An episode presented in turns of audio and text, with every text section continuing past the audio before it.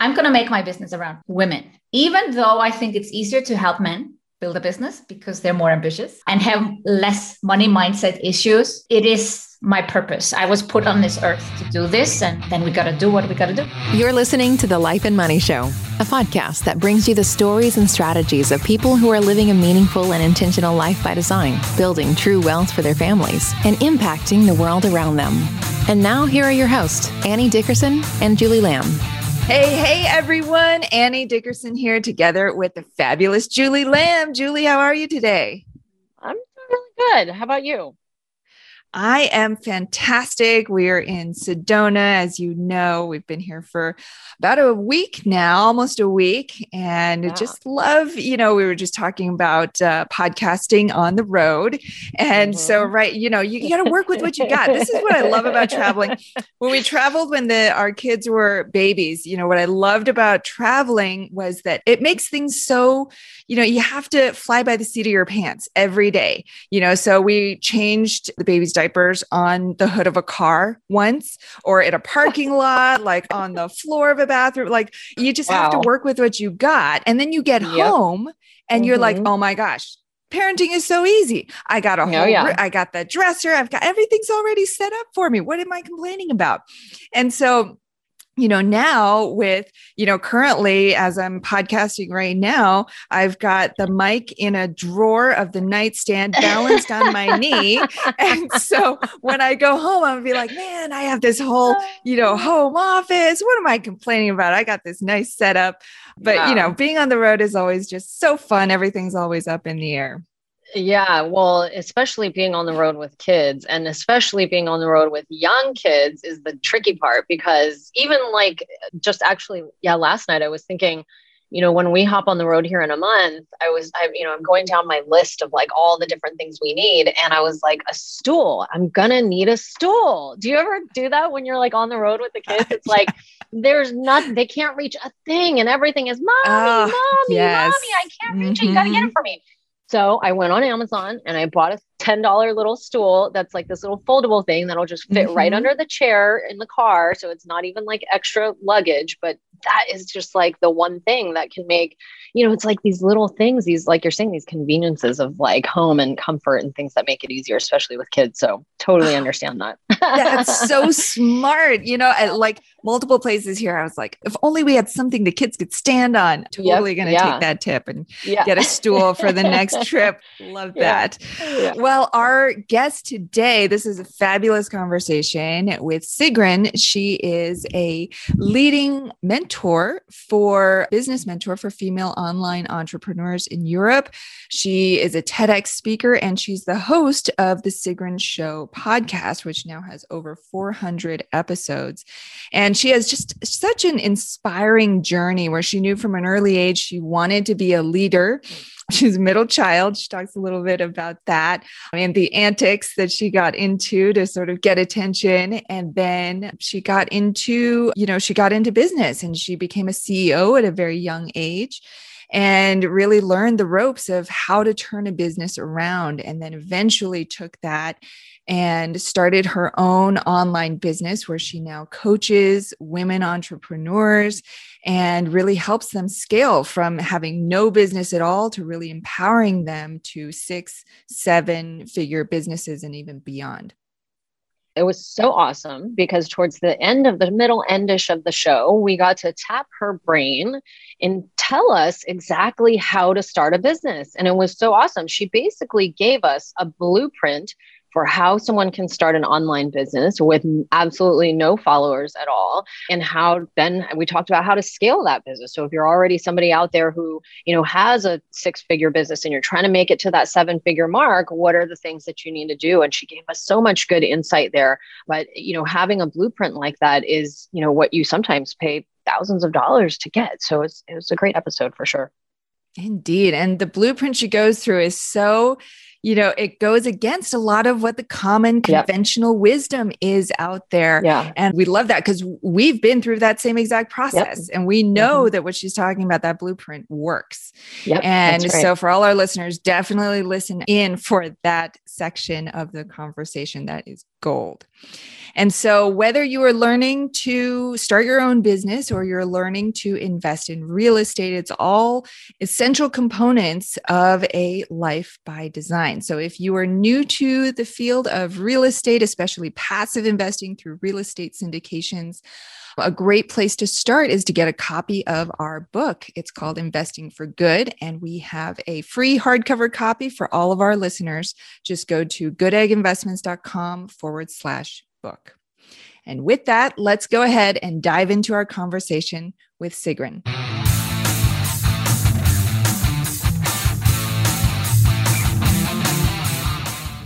Sigrun, welcome to the show. How are you? I'm great. Thank you for having me. We are thrilled to have you here today with us. Now, Sigrun, you have an extraordinary story in that you knew from a young age that you wanted to be a leader. And then you went on to study architecture, but you quickly fell in love with technology. And before you even finished your degree, you had been promoted to CEO of a software company. So start by taking us back to that time and maybe even start back earlier when you were a little girl. What drew you to leadership so early in life? And did you always feel inside that you were maybe destined to do great things? I think so. I don't know exactly how and when, but I think a part of it is also that I'm a middle child. And when you're a middle child, you have to kind of like, you know, do something extraordinary so that your parents notice that you still exist. Right. Hello, I'm still here. Hello, I'm still here. you know, you're not the first one, you're not the last one, you're in the middle. And on top of that, I was a pretty good student.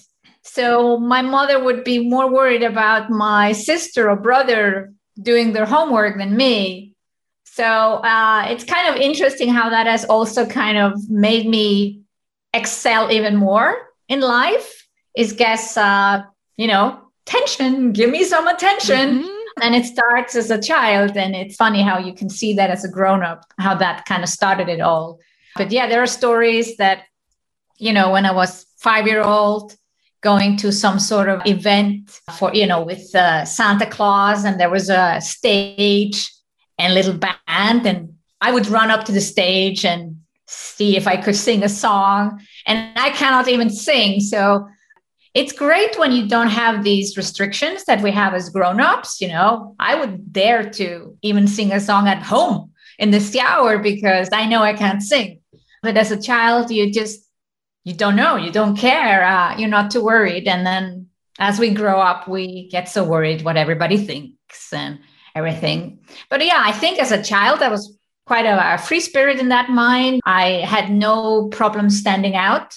I think as i grew up I see phases, pictures of myself in photo albums where I totally fall into the crowd. I wear the clothes that everybody else wears. And then there's another period of me wearing huge orange earrings and wearing, you know, clothes like, do you remember these clothes where like it looks like a skirt, but it's actually pants?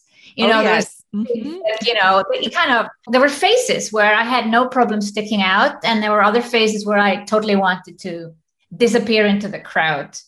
And I think uh, through my grown up life, I've had that too. And I think around uh, 34, 5, I did an executive MBA.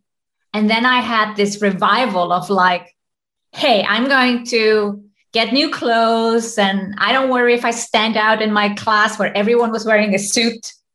And I showed up in a red dress and Jimmy Choo's. And I'm like, I'm just going to be this free spirit that I was as a child. And people are asking me, How old are you? And I'm like, What do you think?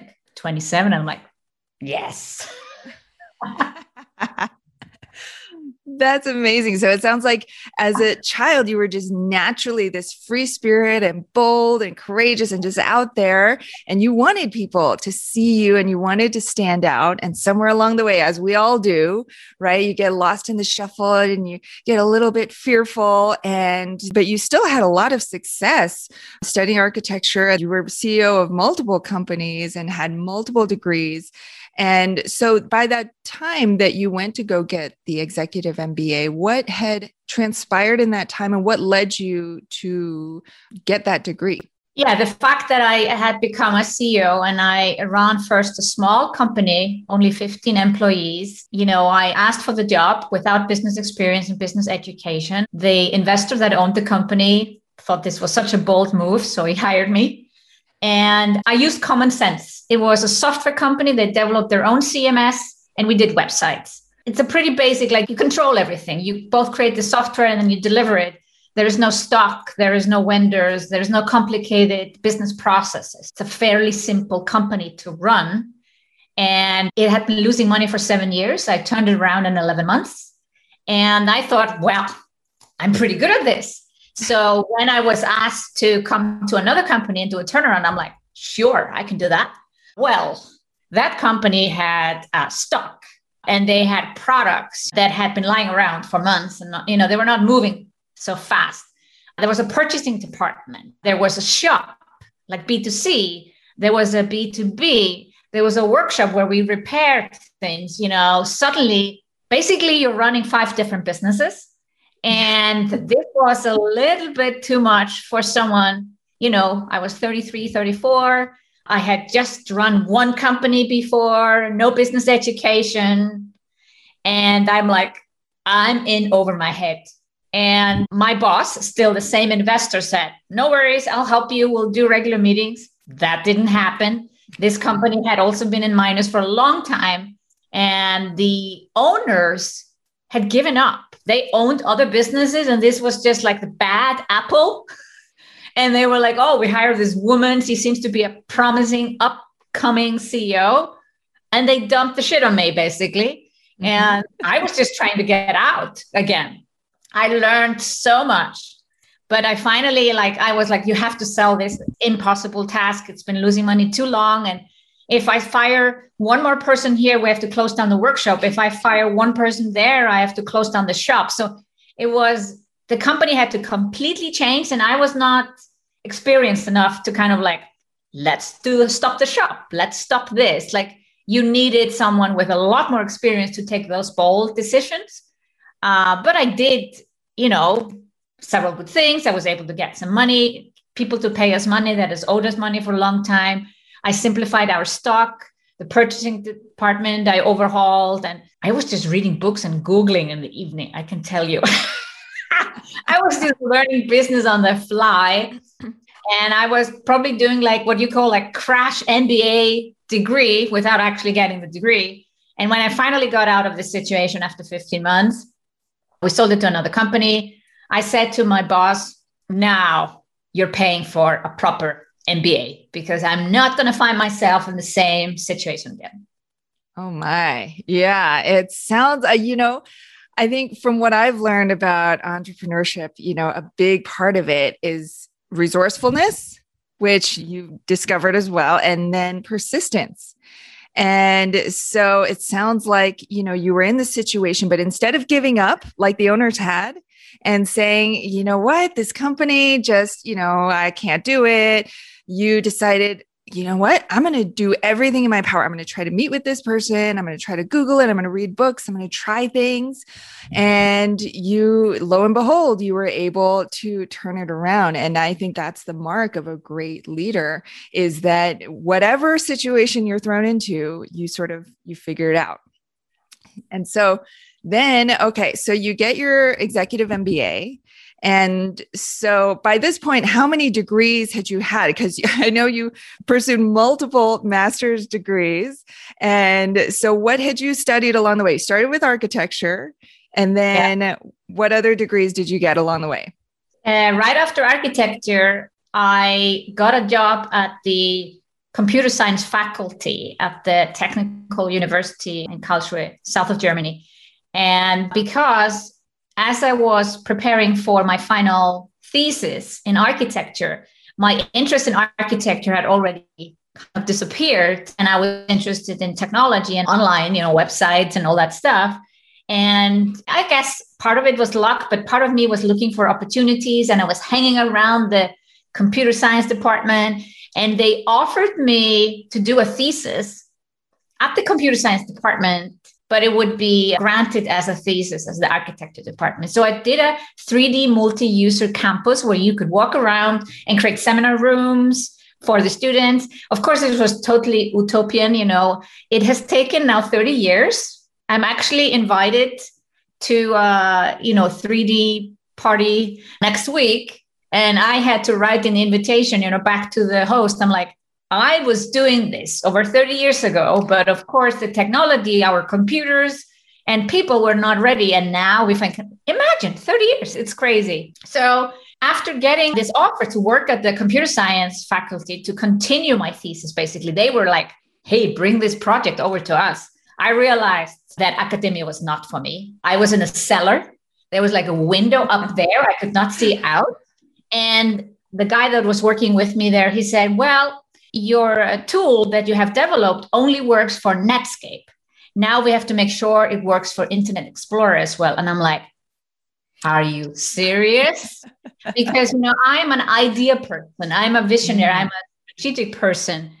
Don't give me a task like that. It completely like it, that will kill me because I'm like, I've got the idea already. It works. Right. Someone else make sure it works in some other browsers. So at this time, I'm taking my project around. It was quite, you know, disruptive, new. Mm-hmm. And I was invited to speak at several conferences around Europe. And at one conference, a professor from Zurich, Switzerland, ETH, it's similar to MIT, but based in Europe, Switzerland. So he comes up to me, invites me to come to Switzerland on a scholarship to do a one year, it's like a pre PhD study. So it's like a one year program, quite intense. And I did basically computer aided architectural design called a Nachdiplom. They call it after masters. But, you know, I really got like a second master's degree from that. It was an amazing program. We were four students with a professor. And, you know, it was like very utopian that you get so much attention. And I was there on a scholarship. So I'm like, well, why not? Give me all these ideas and reading books that I would never have read, even listening to music I would never have listened to. So that was another great way to get to know different part of the world. And after that, I had lost both my grandmothers during the whole time I was in Germany and Switzerland. So I moved back to Iceland. And there I started to study computer science on the side before I eventually got the CEO job and thought, computer science, okay, now I need a business. But I finished the computer science. When I realized I'm going to do an executive MBA, I looked how many courses do I still need to take, and I think it was February or March, and school had started in January or the term. I went to professor that was kind of my, you know, the professor I would go to if I had some issues. And I said, I know I'm a little bit late. The term is like, you know, you're already 30% in. Can I catch up? Because I want to graduate in the summer. She said, go ahead. So I did two, two or three courses and I wrote my thesis in the summer and I graduated the day I started my executive MBA. Oh, there's two things I want to pull out of that that story, which is one, when I think back 30 years, and I remember my dad doing his thesis, he was studying sociology on a like a this giant home computer with floppy disks. There were no colors on the screen. It was just green and there was a cursor blinking and that was it. So to be able at that point to create this 3D environment is just, it's nothing short of miraculous, one, and it's very incredibly visionary. And so it sounds like that was something that carried through as you went into these CEO roles. Then the other thing is with every, all these fields, right? Academia, computer science, being the CEO of these companies, it seems like in most cases it was a male dominated field and you were coming in as a woman. And so talk to us a little bit about that because i know that's one of your passions now is helping and inspiring other female entrepreneurs. So tell us what that experience was like maybe being one of the only women in the room in many cases. Well it kind of just happened gradually because I was interested in technology more than architecture. I think in architecture it was mixed we were 50 50 there. But then when I got interested in technology, suddenly it's 10%, 20%, 30% if you're lucky. And, but it fitted me very well. I even talk about it with my husband that I have a lot of male energy and he has uh, female energy. It doesn't mean he's less masculine. It is just like who we are, the way we are. I'm very driven, ambitious, and I, you know, things that some women might be interested in. I'm like, I'm not. Like, I don't do my nails. I don't care if the hairdresser has closed in a lockdown. I go once a year, I have my hair cut. You know, I have done my nails, but it's not like I really don't care. This doesn't bother me at all. I like to dress up. I have nice clothes. I have, you know, fancy shoes and handbags, but I guess I'm not as girly as some women. And so coming into a male dominated world where there wasn't so much discussion about these girly things. Actually, I was like, this is quite refreshing. I like it. I don't need that talk. It doesn't bring me anything. And it's even today, if I'm invited to a party and I see a group of women and group of men, I'm like, who do I go to? If I want to talk business, I wouldn't go to the group of women, sadly, because if I want to talk business and, you know, how do we invest even, that's not the group that would be talking about it. They're talking about a spa and i'm like i don't want to go to a spa. You know it's not that i don't do those things. You know i'm definitely a, a woman and i like these things but it just doesn't consume me as much. And i am i've always wanted you know to move forward to make progress whatever that progress is. And i gravitate towards people that do that so being in a, business where it's mostly men didn't bother me at all. But i started to think about okay what can i do? So when i was became a ceo finally and had bigger decision power i was like okay there are 30% women here. How can we make it 50 or how can we even make it 30 uh, so i was trying to hire programmers female programmers. That was very hard. And when i hired some it turned out they were sometimes not as good as the men it's not because women are not as smart the reason is more that the guys went home and in the evening they did another website for their uncle. Women went home and they were taking care of their kids or they met other girlfriends and went to the cinema. It you know, men and women are equally smart or intelligent or whatever, but it, it, it's important. What do you do outside work? What do you do on your holiday? what are you interested in and if your interest or what you do outside work benefits the business then it's going to make you better and it's just on the other hand project managers i would hire women any time of the day because they're more diligent more conscientious like they are more detail oriented i know i'm very generalizing and this somebody might be hurt hearing this but this was my experience so i tried to do as much as i could to hire more women in and I've always been an advocate for that. But it wasn't until I started my business I was really like, I'm going to make my business around women, even though I think it's easier to help men build a business because they're more ambitious and have less money mindset issues. It is my purpose. I was put on this earth to do this, and then we got to do what we got to do. We'll get back to our conversation with Sigrun in just a minute.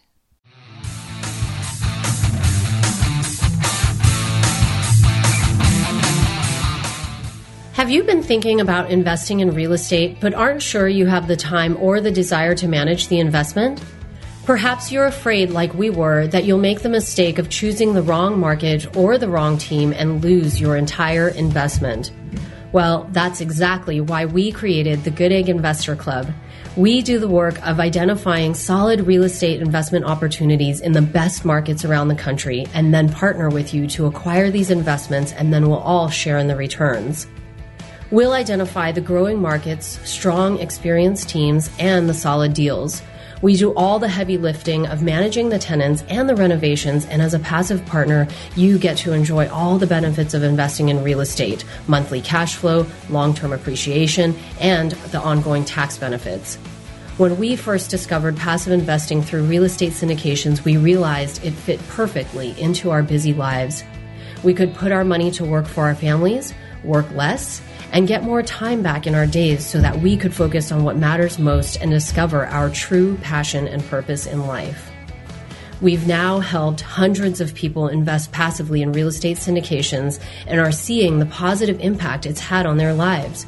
We invite you to partner with us by joining the Good Egg Investor Club today so you can start putting your money to work for you and get more time back in your day. Because we know that when people have more time in their days, they can do the true work they were intended to do and the world will be a better place. To sign up for the Good Egg Investor Club, go to goodegginvestments.com slash invest and we'll take it from there. That's goodegginvestments.com slash invest.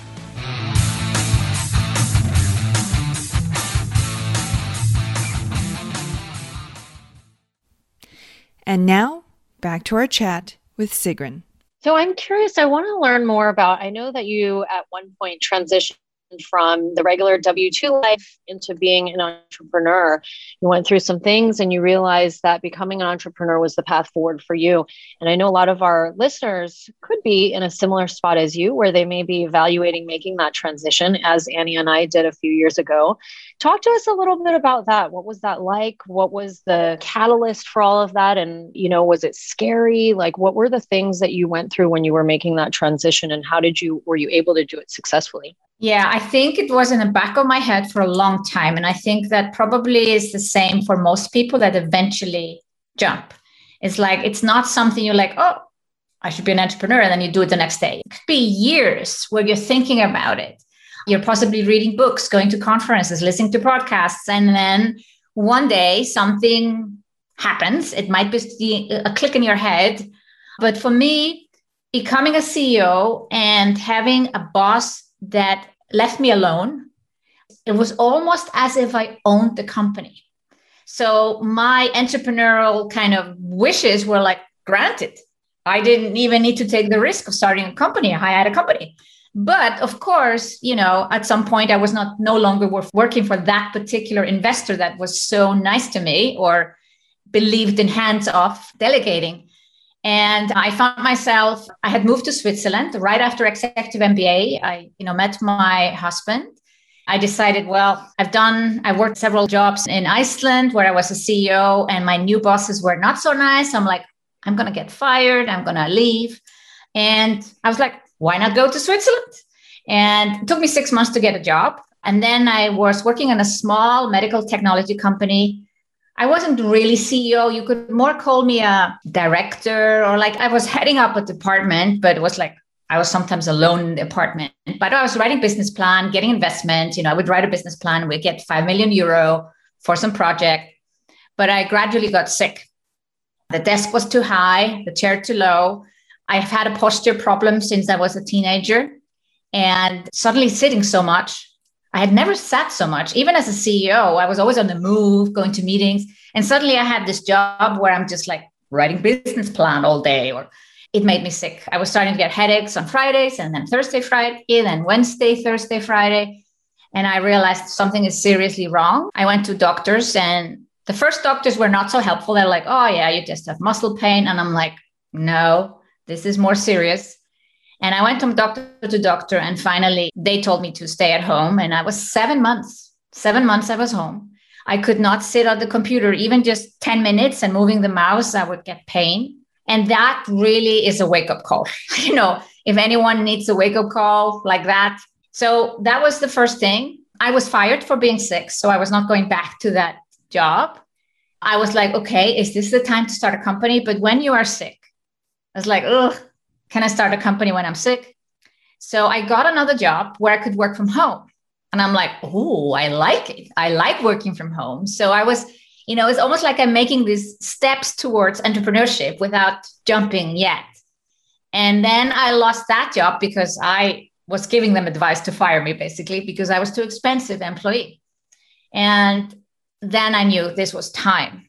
It was very scary.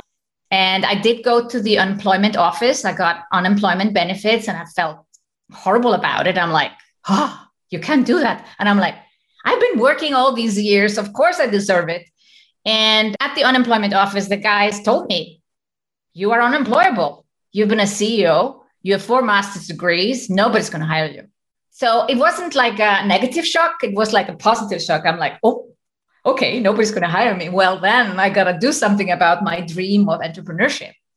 And so they supported me. There was a special startup course for unemployed people and they paid for that and they i got a couple of months like support after the course was finished to start my business and i must give the swiss government credit for like that's an amazing program for someone who is not going to get a job anyway and so i started off but you know the start was not easy i must say because i had no idea what my business should be about I was thinking, should I write travel books? Should I do photography? Should I do business consulting? You know, write some business plans?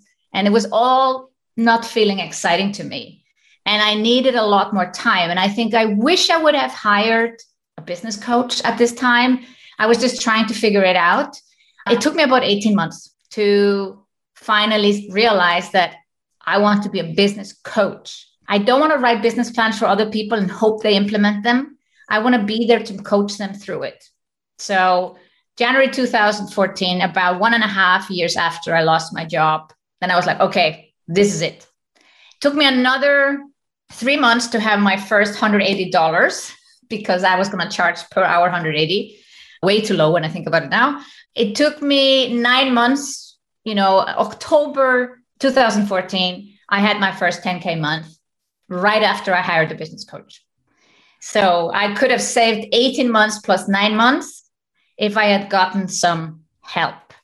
I thought, oh, I was a CEO for 10 years. I have an MBA, you know, but it's very hard to help yourself. So for anyone listening, just get help or join a program. Like I don't necessarily believe you need a one-on-one coach anymore because, you know, I have created programs myself that are group coaching. You know, there's a, people doing the same thing together I think that's even more powerful than individual coaching where you're sitting alone between sessions. I'm like, oh, getting all those doubts. Now, when people have doubts, they go into a Facebook group. I'm like, ah, I'm stuck or something. And immediately within five minutes, someone replies to your question. So that I find even the better method today. But yeah, that was, it was hard in the beginning. And also the comments my husband got from his friends. Wasn't your wife a CEO? What is he doing now? Like I was sitting at home nobody sees what I'm doing, posting on social media something, and they're like, is he trying to be a social media influencer? Wasn't he a CEO? That's an interesting experience. You get like, oh, shouldn't I be trying this? I love that. So I know that some of the other things that you focus on is helping women learn how to scale and build their businesses. And so I want to ask if anybody out there is listening and they're thinking about wanting to start an online business, which I'm sure many people over the last 12 months are finding themselves in maybe the exact spot that you found yourself at the time that you were making this transition. And so talk to us a little bit about that. If there's anyone out there who's like, gosh, this, I want to start an online business. I want to do that because I've been working from home for the last year and I want to start an online business what are sort of your top three tips that you might give them to help push them in that right direction? So, the first thing people should do is to sell something as quickly as possible. The mistake I made, and the mistake I made was also because I learned something different, was like, oh, you need an email list and you need to create something free, giveaway through your list. This gets people stuck for months and they don't sell anything and so therefore they have no clients and if you don't have any clients you don't actually know what they want so a lot of people are starting to do something like even blog or post on social media without a client. So your first client is someone you know already now. We think in online business our first clients are going to be some stranger even in a different country but that's not the case. Online business in the beginning feels like traditional business, really. You may do some posting on social media or do something like that online, but essentially your first clients is someone that already trusts you or or a friend of a friend you know someone is referring you so i say to people let's say want to start and they want to scale this quickly and they don't want to lose 18 months and another nine months figure out who you want to help and what do you want to help them with? And just make a guess. It's like a thesis. If we think of university, you have a guess. You can do this within a day. You're just like, okay, who do I want to help? And I'm like, I want to help women who want to start a business. Let's say, okay. And then how do I want to help them? I want to help them find their true passion and the right business idea. Okay. We have both. We have the ideal client and we have a potential, the solution to a problem they have. First time you do it, it's a complete guess And people say, How do I know if it's correct? Nobody knows until you try it. It's a beta, it's research. So you go out and say, Are you a female entrepreneur that trying to start your business, but you don't know what your business idea should be? I am looking for 10 women. Da, da. This is as easy as it is. Now, the first clients are not clients, they're not going to pay you. You get three people not paying you. They're going to give you feedback and testimonial. You maybe say, This is a six session program. So after six weeks or four weeks or whatever you want to do, you can do this so fast. Let's say you do four sessions in four weeks with these three people for free. You ask for feedback. What could you have done better? Da, da, da. Testimonial. Hopefully, get three testimonials. And you know, if you want to be safe, you do five people and not three, or 10 people and not three. But that's it. So then you do exactly the same thing, but now you charge. I'm looking for female entrepreneur who want to start their own business and don't know how to get started. Da, da, da. I am offering special discount on my one-on-one sessions, you know, 50% off. And then the next time you do it, there's no 50% off. Now you've had three paying clients and now you can start to do your email list, your freebie, and all that stuff that all the online marketeers are trying to tell you you have to do first. And I say, no, you have to make sales. And this is just the first step. Now you want to quickly create an online course. If you had talked to me seven years ago, I would have said, oh, you have to do one on one for a long time before you know it. No, I teach my clients the first thing you want to do is to go straight into an online course.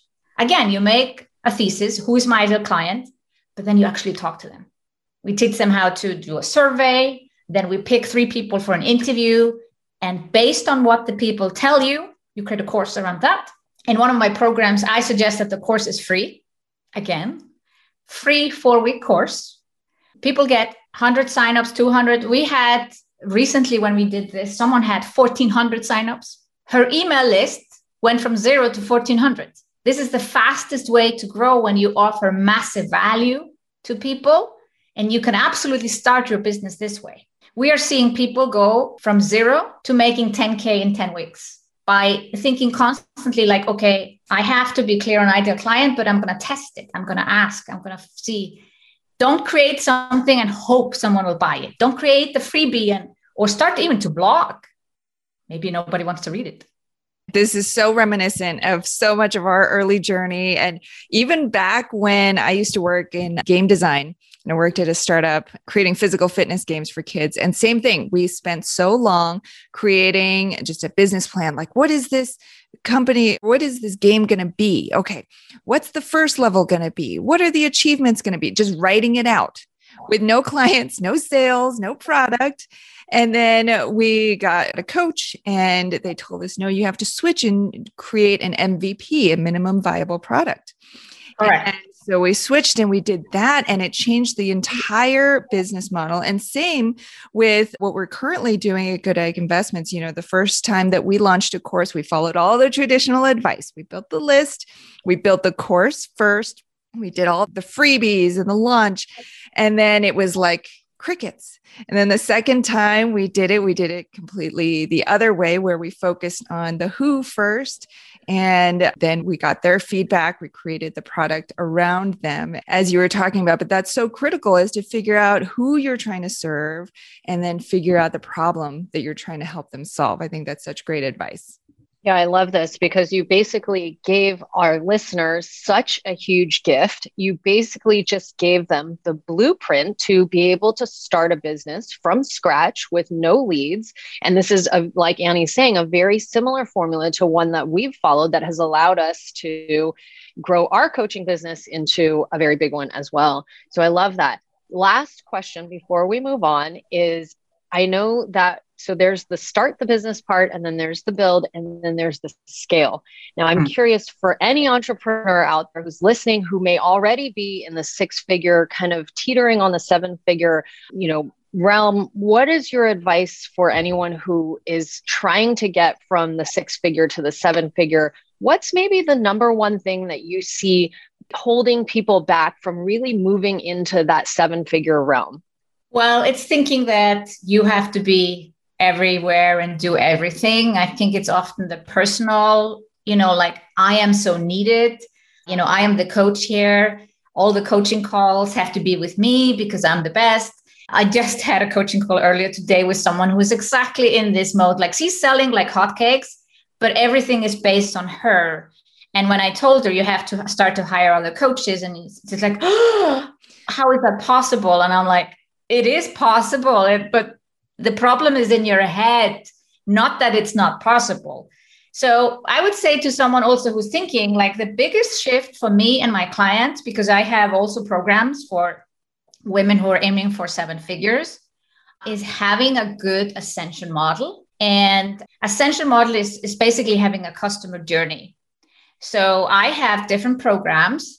And in the first program, that's my main program. That's like the one I launch. You know, I have these big launches, run Facebook ads, and I get people in and then I have four other programs where I don't have to run any ads, no marketing. It costs me zero to have another client. So just recently we did a internal launch like that.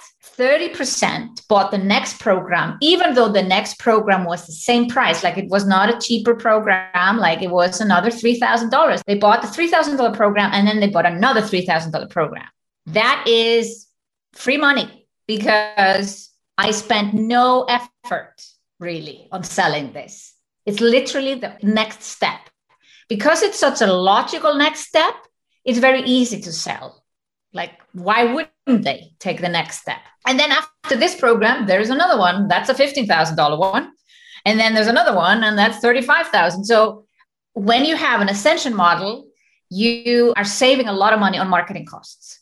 It's about cost about 27 times more to get a new client versus keeping one. So we focus a lot on retention. And all the programs are scalable except my high end mastermind, where I have only 10 women, which I run completely on my own. Everything else is scalable. Even my group coaching programs are scalable. So I can be there two or three hours a month, but the rest is other coaches and mentors. I have mentors and coaches in all my programs. I have program managers so it's like a, in a bigger company, even though my company is maybe not that big, I have someone running each program.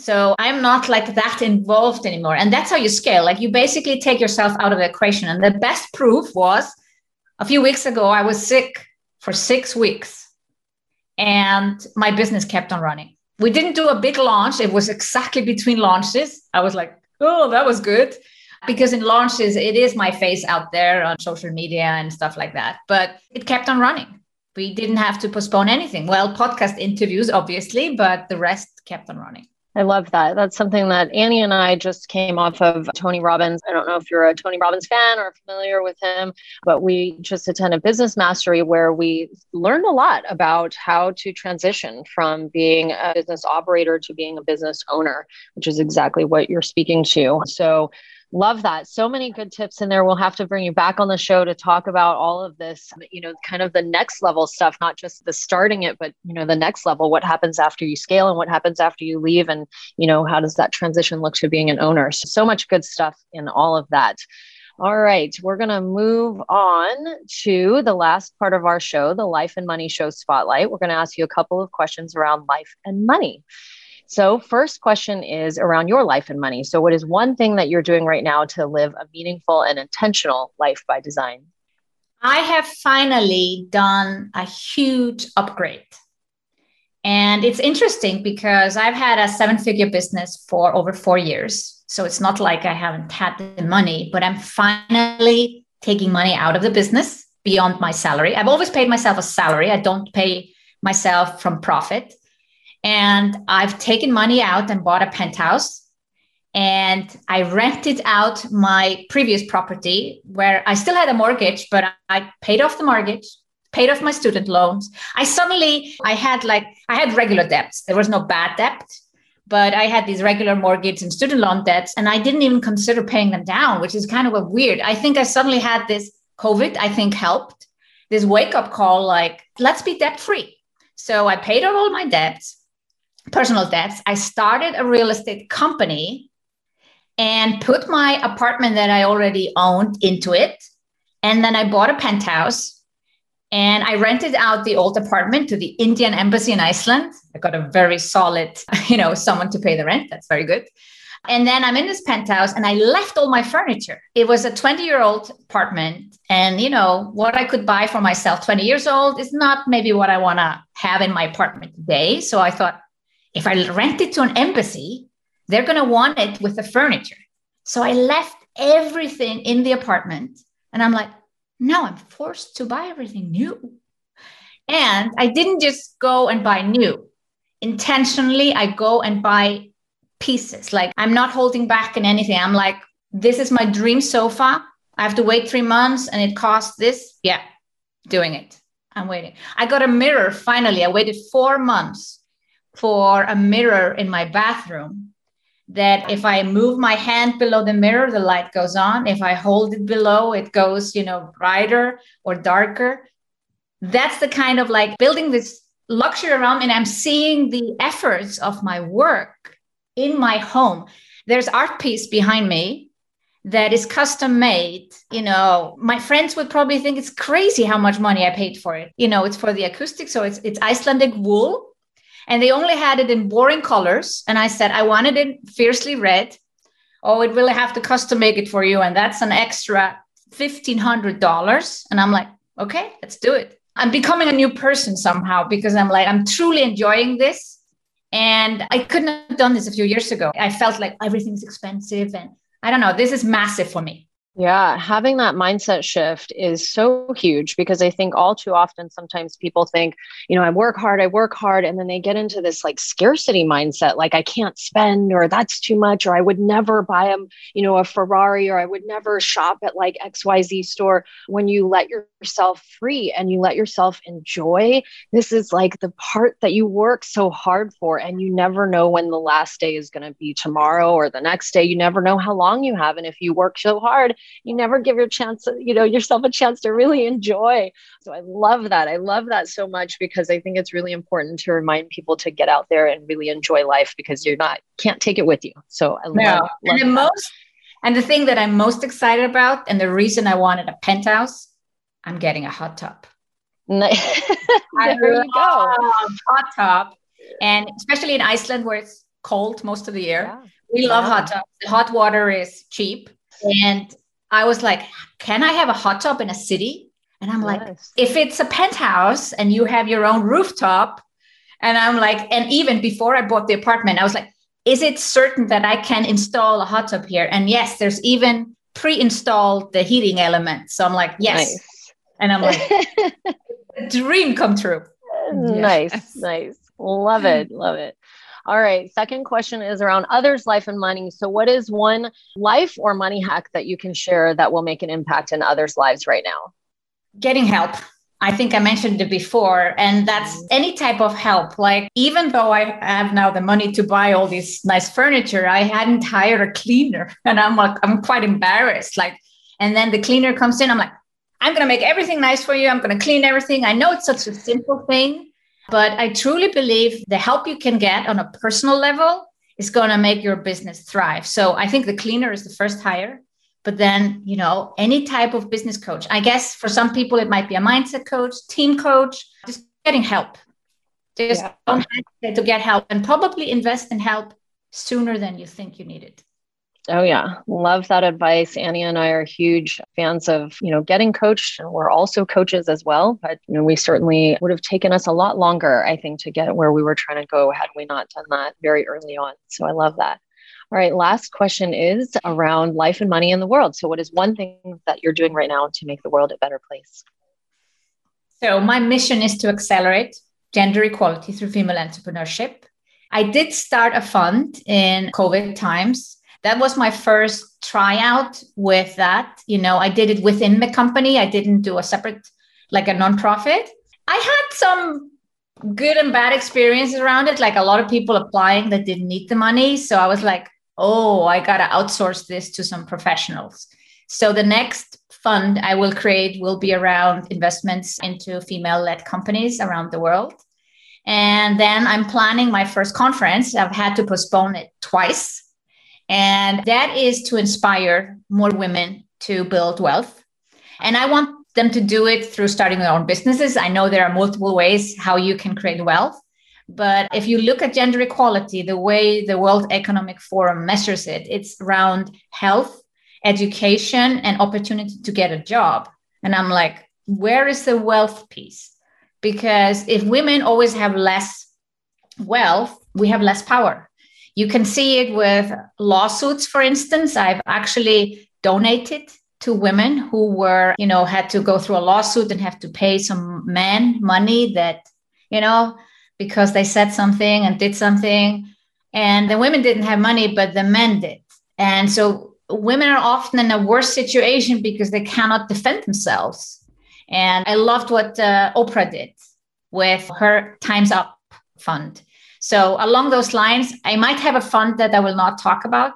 You know, so that might be a like uh, my secret fund because sometimes these causes will not be public, and I may not want to do public or share publicly who I'm funding there. But it's women who just cannot, you know, defend themselves in a lawsuit. And then the other part is the investing in, in companies and, and just women, you know, even over in Africa, you know, how can we educate more girls so more women can be entrepreneurs and how can we make this a more equal world well, you are such an inspiration and doing such important work to empower women and girls all around the world. So, Sigrun, tell our listeners where they can go to learn more about all that you're doing. So, the best way to get to know me is to listen to The Sigrun Show. I have a podcast with over 400 episodes. I share everything in my business I'm very transparent about also my revenue and profits and everything. I really want women to learn and get the reality check on what it takes to build a seven figure business. And then over on my website, sigrun.com. Sigrun, leading business mentor for female online entrepreneurs in Europe, TEDx speaker, and host of the Sigrun Show podcast. Sigrun, thank you so much for being here with us and our listeners today. Thank you for having me. It's been a pleasure. You've been listening to The Life and Money Show, the number one podcast for people who, like you, are living a meaningful and intentional life by design, building true wealth, and making an impact in the world. For more resources, check out goodegginvestments.com and be sure to join the Life and Money Show community on Facebook. And if you got value out of the show, please subscribe and give us a five star review so we can continue to bring you amazing new conversations.